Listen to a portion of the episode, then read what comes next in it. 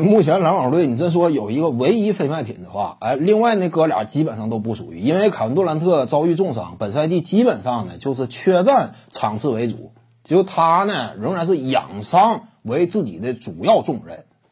凯瑞文呢，交易价值其实也有限，因为他这个球员呢，现在似乎说就是越来越放飞自我，追逐自己的内心感受，就好像他提出的什么地平说呀，你也可以怎么讲呢？你可以如何去理解呢？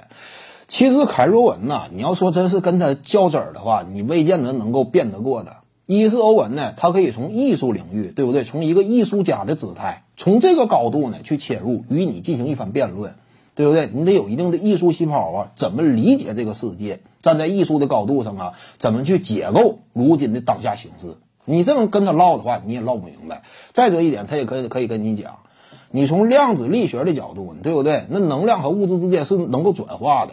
那我眼中的是世界是什么样？那可能说呢，这个世界就是什么样。我的感受，我的主观体会，这玩意儿最重要。你因此呢，这凯瑞文他现在都活得越来越潇洒。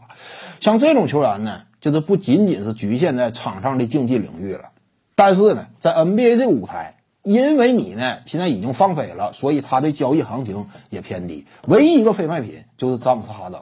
因为现在真说篮网队没有哈登的话，早已崩溃。就你能够想象啊，就是今年真是，呃，哈登没有中途加盟，就是篮网队当时没有说那么果决啊，通过送出一大把的选秀权啊，各种首轮和首轮互换加一块八个，再加什么队内其他那个呃勒维尔啊之类这一干人等都给说哈换来个哈登。如果之前篮网没这么做的话，现在篮网队有可能啊。已经跌出东部前十了，你说有没有可能性？凯文杜兰特长期高挂免战牌牌，是不是长期打不了啊？啊，杜兰特以他的缺战场次衡量的话，也就能维持前十八场左右篮网队的胜率，但是他之后一歇呢，就是二三十场，而且杜兰特这个休战呢，根本上来讲。不是因为客观上不需要，我之前数次强调，篮网队你说需不需要杜兰特啊？适应一下比赛呀？他真说体格能允许的话，篮网早就让他上场了，对不对？你不能老歇呀！你之前已经歇了差不多十八个月了，快两年了，你现在本赛季又是这么歇的话，哎，人是不能长期这么歇，尤其顶级竞技竞技舞台，你老这么歇也是个事儿，而且你一旦歇大了的话，重新再登场更容易受伤了。因为球员你得是，我得适应这种竞争节奏，适应这样一种啊啊比赛的对抗的激烈强度。为什么杜兰特就是时间有限情况之下，在时间限定的条件之下也不让他上场呢？上不去，就身体确实不行。之前已经报道出了嘛，对不对？呃，第二次检查呀，原本呢有一定的乐观预期，似乎说这次检查之后真说行的话，我就让你登场了。结果发现腿筋部位出现了渗血，挺吓人。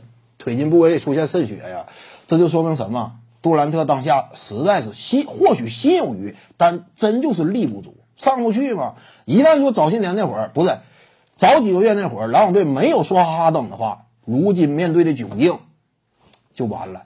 这杜兰特缺阵缺阵这二十来场，凯瑞文啊也是打打停停，不要忘了，他打背靠背也经常歇。就凯瑞文呐。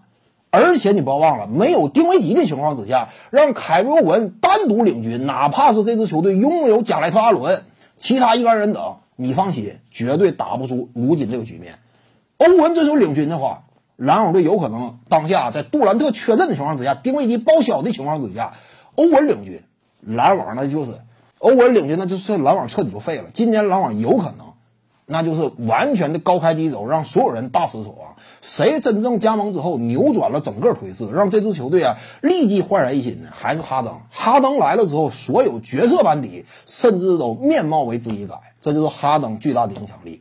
当下这支篮网，你要说挑一个非卖品的话，这支球队今后长远的舰队重心的话，篮网从上到下，你信不信？如果做一个投票，一致会推选詹姆斯哈登，任劳任怨吗？现在场上啊。徐静宇的八堂表达课在喜马拉雅平台已经同步上线了，在专辑页面下您就可以找到它了。